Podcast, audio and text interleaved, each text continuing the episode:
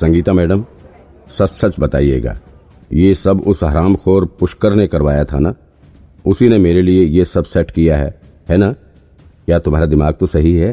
संगीता ने बेहद गुस्से में चिल्लाते हुए कहा। उनके गुस्से का लेवल विक्रांत से भी काफ़ी ज़्यादा था।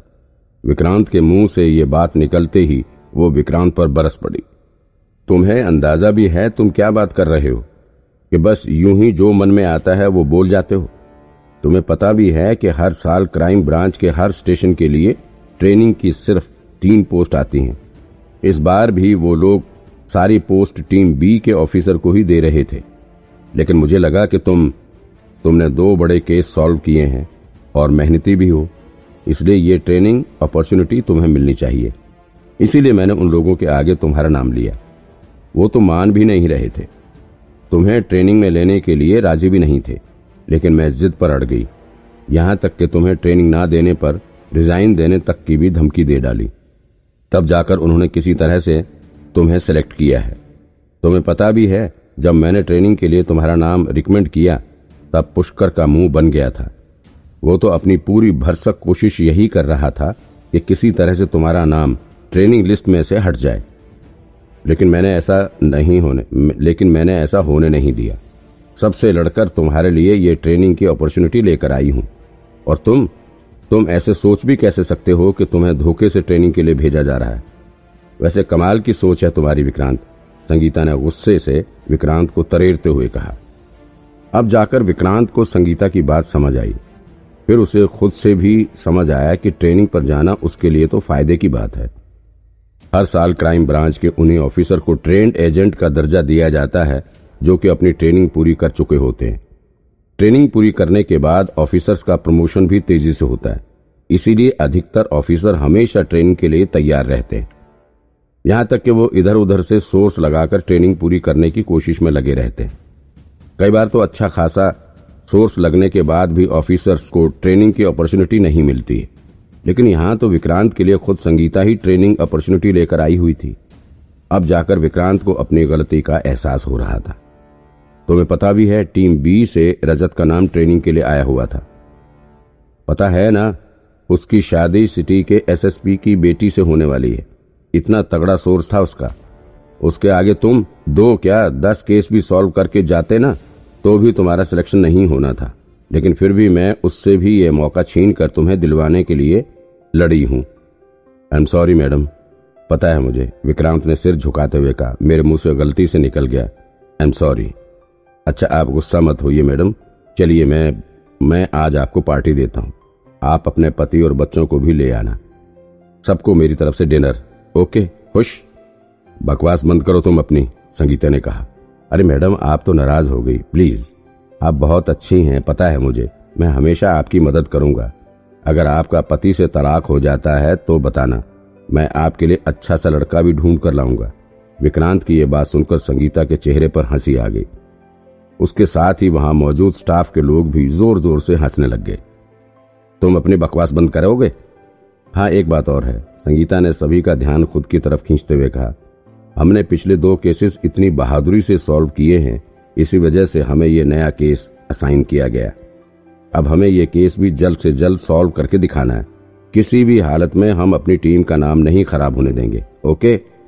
संगीता के इतना कहने के बाद सभी टीम मेंबर्स ने एक आवाज़ में कहा यस मैडम हम सॉल्व कर लेंगे ये केस तुम विक्रांत, तुम अपनी ट्रेनिंग की ओर ध्यान दो. केस हमारी तरफ़ छोड़ दो. हम हैंडल कर लेंगे इसे. बस ट्रेनिंग में हमारे ब्रांच की नाक मत कटवाना. वहाँ हर ब्रांच से सिर्फ़ एक ही ऑफिसर आता है. और हमारी ब्रांच से सिर्फ़ तुम ही जा रहे हो. अच्छे से रहना और अच्छा परफॉर्म करना. संगीता ने विक्रांत को समझाते हुए कहा. यस मैडम मैं वहाँ हर महिला पुलिस कंटेस्टेंट के पीछे रहूँगा. उनके साथ पूरा कंपटीशन करूँगा। विक्रांत ने सावधान अवस्था में खड़े होते हुए कहा, क्या? क्या कहा तुमने? मतलब मेल, महिला और पुरुष दोनों पुलिसकर्मियों के साथ कंपटीशन करूँगा। एक बार फिर से सभी विक्रांत की बात पर ज़ोर से हंस पड़े। सुधर जाओ विक्रांत, सुधर जाओ, संगीता ने हँसते हुए कहा। इसके बाद विक्रांत सीधे ही सुनिधि के पास अपना फ़ोन लेने के लिए गया। डिपार्टमेंट की तरफ़ से सभी पुलिसकर्मियों को एक एक फ़ोन दिया गया था। ये फ़ोन देखते ही विक्रांत की आँखें चमक उठी। वो बहुत दिन से फ़ोन लेने की सोच रहा था, लेकिन अब डिपार्टमेंट ने खुद ही उसकी ये ज़रूरत पूरी कर दी थी। ये फ़ोन काफ़ी अच्छा था, पर इस पर सिर्फ़ हवाई लिखा हुआ था। ये स्मार्टफ़ोन कंपनी द्वारा खासतौर और पुलिस डिपार्टमेंट के लिए तैयार किया गया था। फ़ोन में काफ़ी फीचर सिर्फ़ क्राइम डिपार्टमेंट को देखते हुए रखे गए थे। इसमें एडवांस ट्रैकिंग सिस्टम के साथ ही बहुत से सीक्रेट सिस्टम भी मौजूद थे।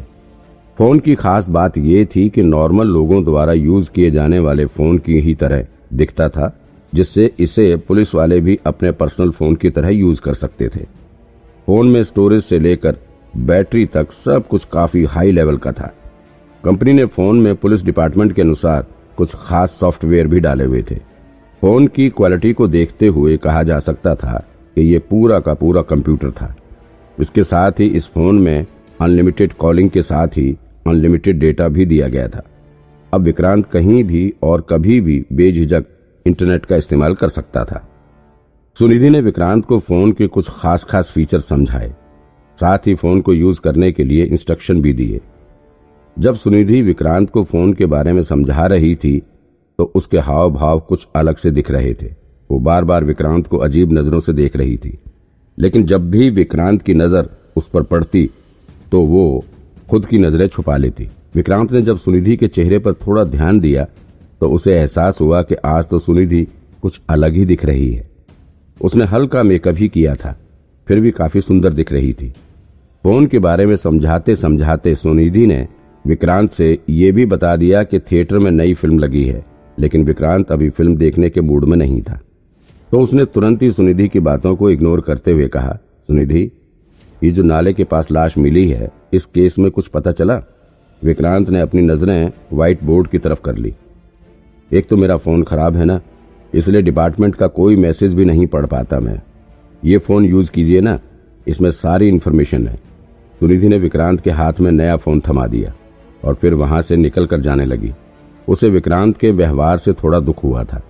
दरअसल अंदर ही अंदर सुनिधि विक्रांत से प्यार करती थी। लेकिन विक्रांत ने कभी उसे ऐसी नज़रों से नहीं देखा था।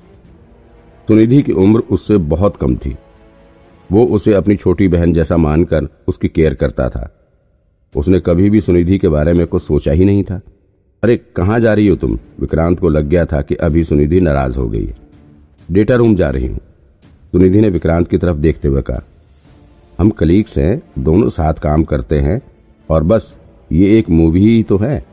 प्यार के मामले में विक्रांत बिल्कुल सीधी बात पसंद करता है।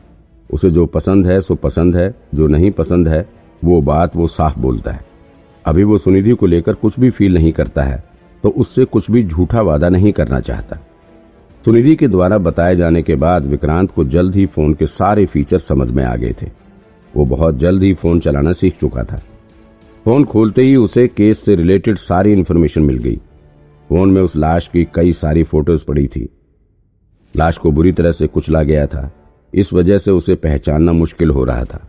कई सारी फ़ोटोज़ देखने के बाद विक्रांत को एहसास हुआ कि यह लाश किसी महिला की है। इस बात से विक्रांत को थोड़ी हैरानी हुई। लाश को देखते ही विक्रांत के मन में क्या आया, ये सब जानने के लिए सुनते रहिए मेरी इस कहानी को।